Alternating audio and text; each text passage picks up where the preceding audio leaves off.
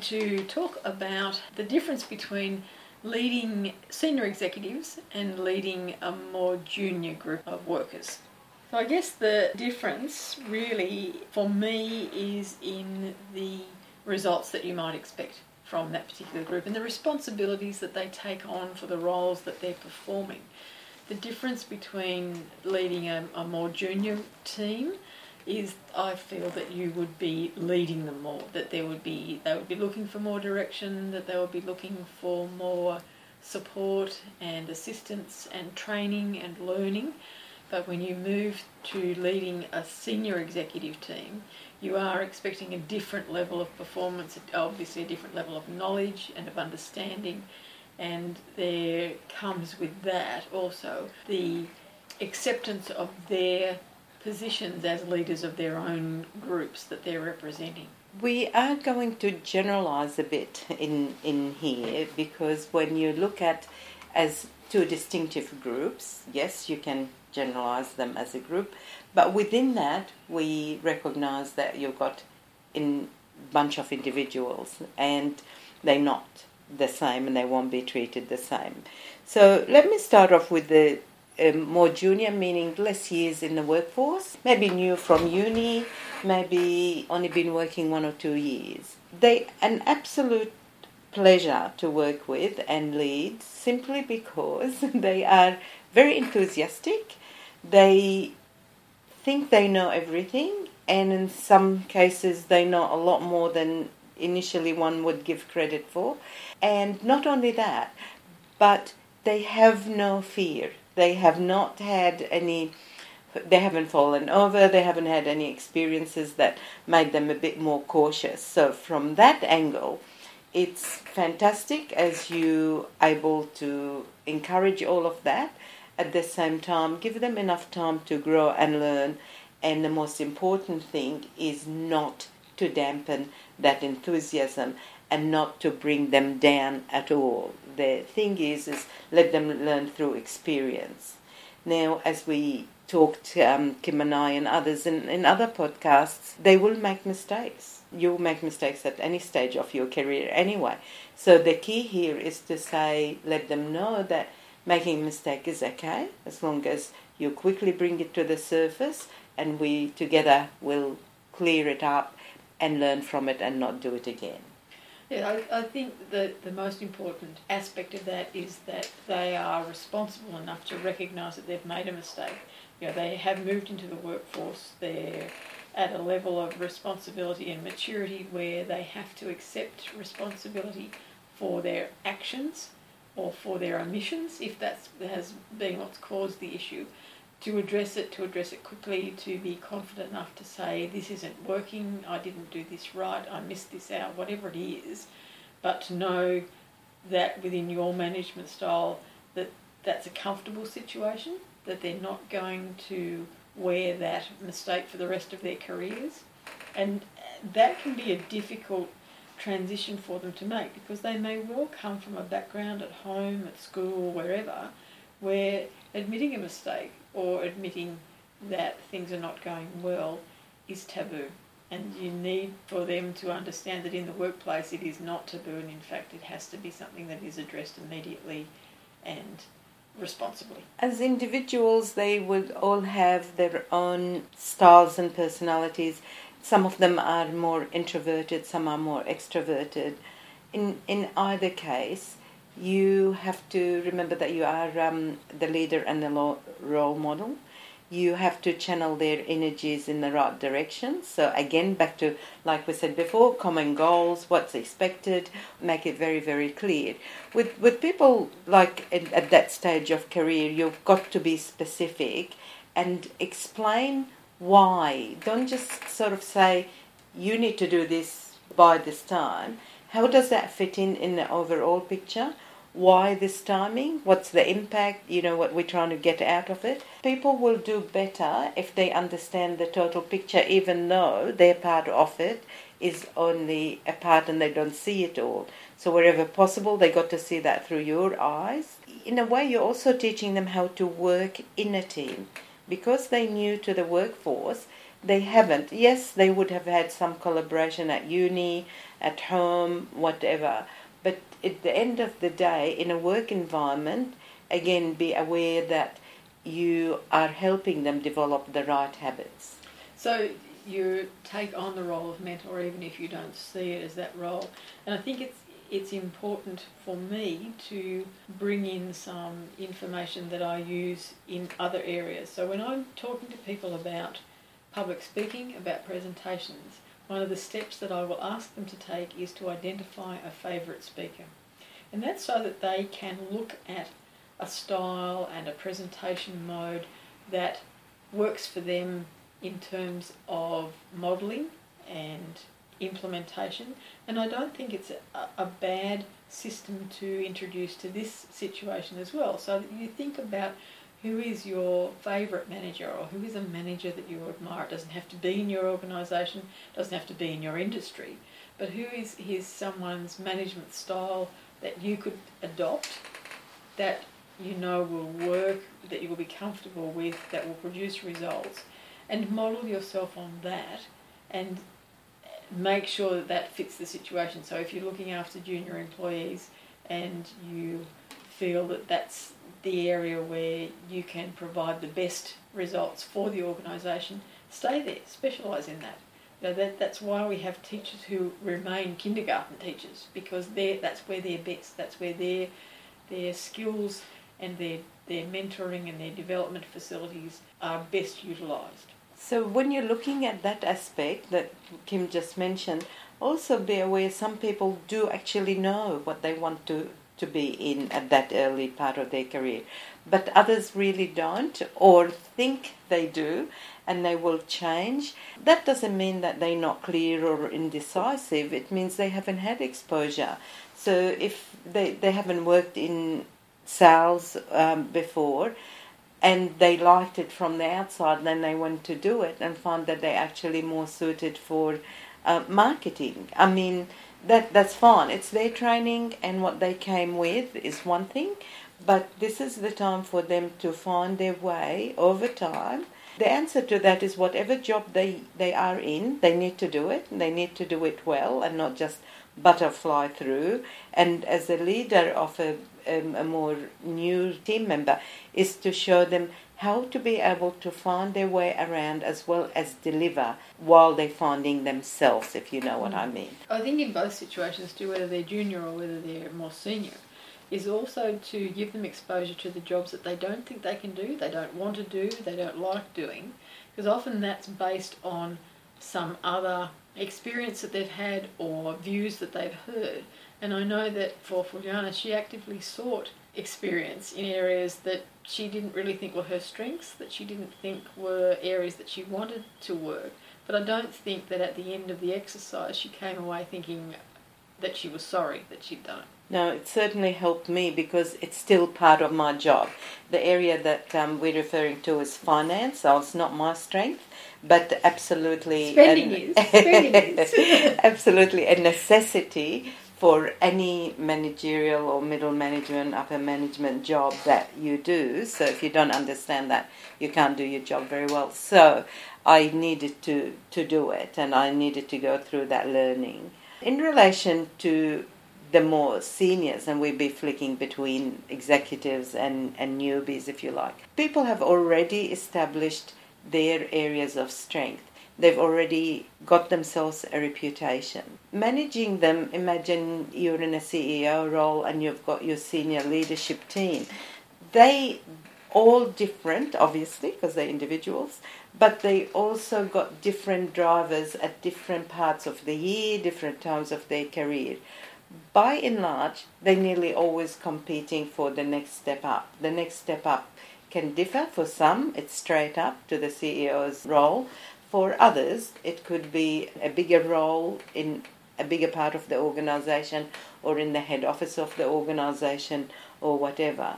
Here it's pretty tricky because you really need to keep them all individually satisfied, but you also want them to have certain competition amongst each other, but most importantly, to pull together as a team to do their job towards the organization and their role towards the teams that they are leading. It is hard because you are talking to experienced, mature, ambitious people and you need to give them respect at all time and individually cater to their style. Because basically, once you get to that level, the people you're managing are all after your job. So you you need to be able to put that to one side and to look at the strengths and the weaknesses, not in terms of, of succession planning, but in terms of, of still getting the results that are needed for the, the organisation as a whole. And being able, yet again, to communicate those. And, and I think the communication at this level is as important, if not more important, than it is at any other level. Because at this level, it's too easy for people because they've got responsibility, they've got years of experience, they've got knowledge, and knowledge is power within an organisation. They can go off and do things of their own accord and create issues that weren't there in the first place, that, that are more work to work around or work through or work beyond. So it, it's a harder role, I think, uh, the managing of, of senior executives because it's um, it has more potential for disaster, unrecoverable disaster, I guess is the best way of putting it. So it, it's a situation where you really need to have planned and measured and look at the the end result as well as the ongoing uh, activities that are occurring. When you are in a position of, say, that CEO managing those executives, one way is to say to them, and that's what I learned from other CEOs, by the way, is they say, All right, what do you pride yourself on? So it's, it's understood that meeting targets and you want to be promoted and you want the bigger bonus and you want to. The corner office. Yeah, all, all of those. In saying that, it's saying is, what do you want people to describe you as? Or as a CEO, when I'm talking to another organization, when I'm talking to a peer group, when I'm talking to anywhere, the head office of the organization, what would you genuinely like me to be able to describe you as and your strength? And that makes people think more about their leadership as distinct from just promote me, give me more money. It's more about me when I'm mentoring the senior executives, I always say work backwards. Work about what you want to be remembered for. What do you want to leave behind?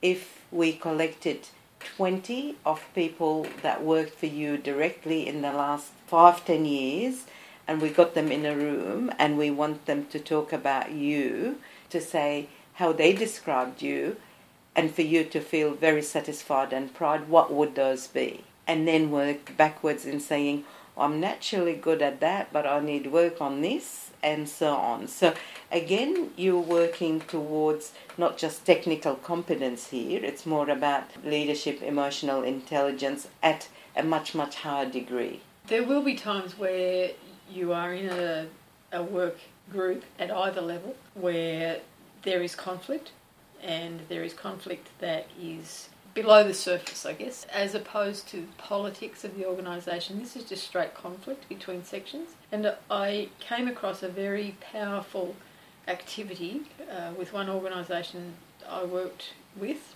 some time back where there was obviously when I went through and did the, the individual assessments and talked to the groups and talked to the individual managers of the more junior groups and then the senior groups, there was within the, the junior groups um, a level of conflict that was just below the surface. You know, you couldn't quite pinpoint it in the day-to-day activities, but you knew that there was some issue there that they weren't talking about. That they, and I, I, I think to be truthful, they didn't really know what the situation was. They, they just felt uncomfortable in the workplace, and there was structural change happening at the time in the organisation that, that wasn't being communicated well. But what what came out of, of a session I had where I had all of these these group leaders together, these team leaders together, and they had not ever had a session where they all sat down together because they all worked at different times throughout the day. It was a, an 18 hour shift situation. So this was the first time for them all to sit down together in the one room and talk amongst themselves across a table. and inadvertently I had the two protagonists opposite one another at the table. And I didn't realise this till sometime during the day of the, the activity. But, but the exercise we did towards the end of the day, I will say that I was exasperated by their behaviour. And I said that to them at the end of the day. I said, oh, I'm not getting anywhere. There's no point in me wasting my time with you because you can't be even polite to one another, but you won't say what the issue is. So I'm just going to sit back here now and I'm going to wait until you can look at the person who's sitting, sitting opposite you and say five good things about them in terms of the workplace and their interaction with your section in the workplace. There were some that struggled, but the two that were the worst ones actually, because they didn't go first, knew that they were going to have to say something or they weren't going to get out of the room and we'd already been there for nearly nine hours at that point and I was standing leaning against the door, so they knew I wasn't going to move till they said something. They got to the to their turn, and they actually found things that that were positives that they could say about one another in the workplace. And when the session ended, they stopped everyone before I said, you know, well that's okay. That's it. Everyone's had their say. You can all go now. And they stopped and said, well, before we go, we we one of them said, I want to say that that was a really useful exercise for me because I'd never really thought about the positive side of the interaction that we have in the workplace. And the other person said, Well, I always thought that you couldn't stand me and I didn't really know why. And that was the basis of the whole issue was that one person thought the other one didn't like them, wasn't game to say why. And you know, one simple exercise after nine hours of struggling, uh, we came up with a breakthrough. It's very difficult with a senior management group, even a middle management group, to get them to sit down and talk to one another on a personal level because they're so used to dealing with one another through the process of whatever it is they're doing.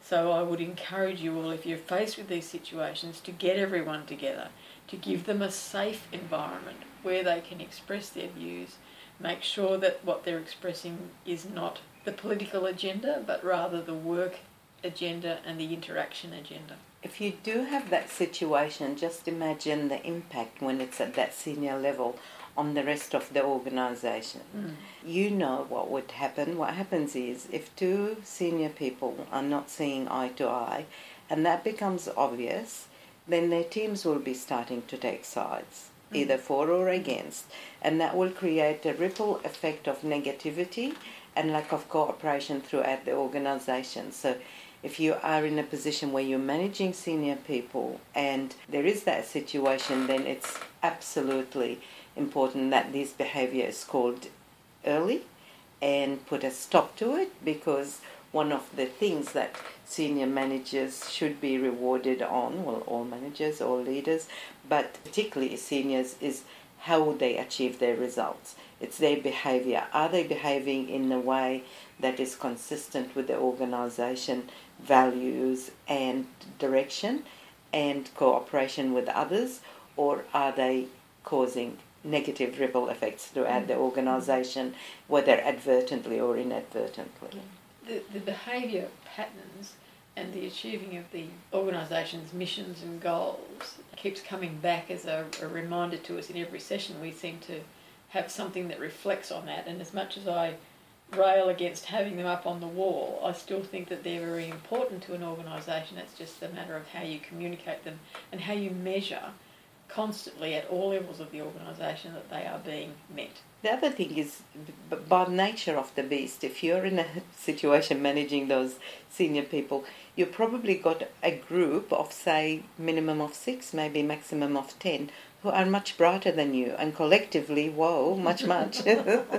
and that can be well, it could be intimidating, intimidating but um, but you've got to realise that means that you, in your own right, are a fantastic leader because you surround yourself by people who are better than you, yes. and therefore collectively you're going to get the results that you yeah. paid your, your to get. Is, your skill is managing; their skill is doing these other things that they're obviously very good at, and we need both. Yes, definitely. We, you can't have an organisation that's just all managers; otherwise, it's could almost be the public service.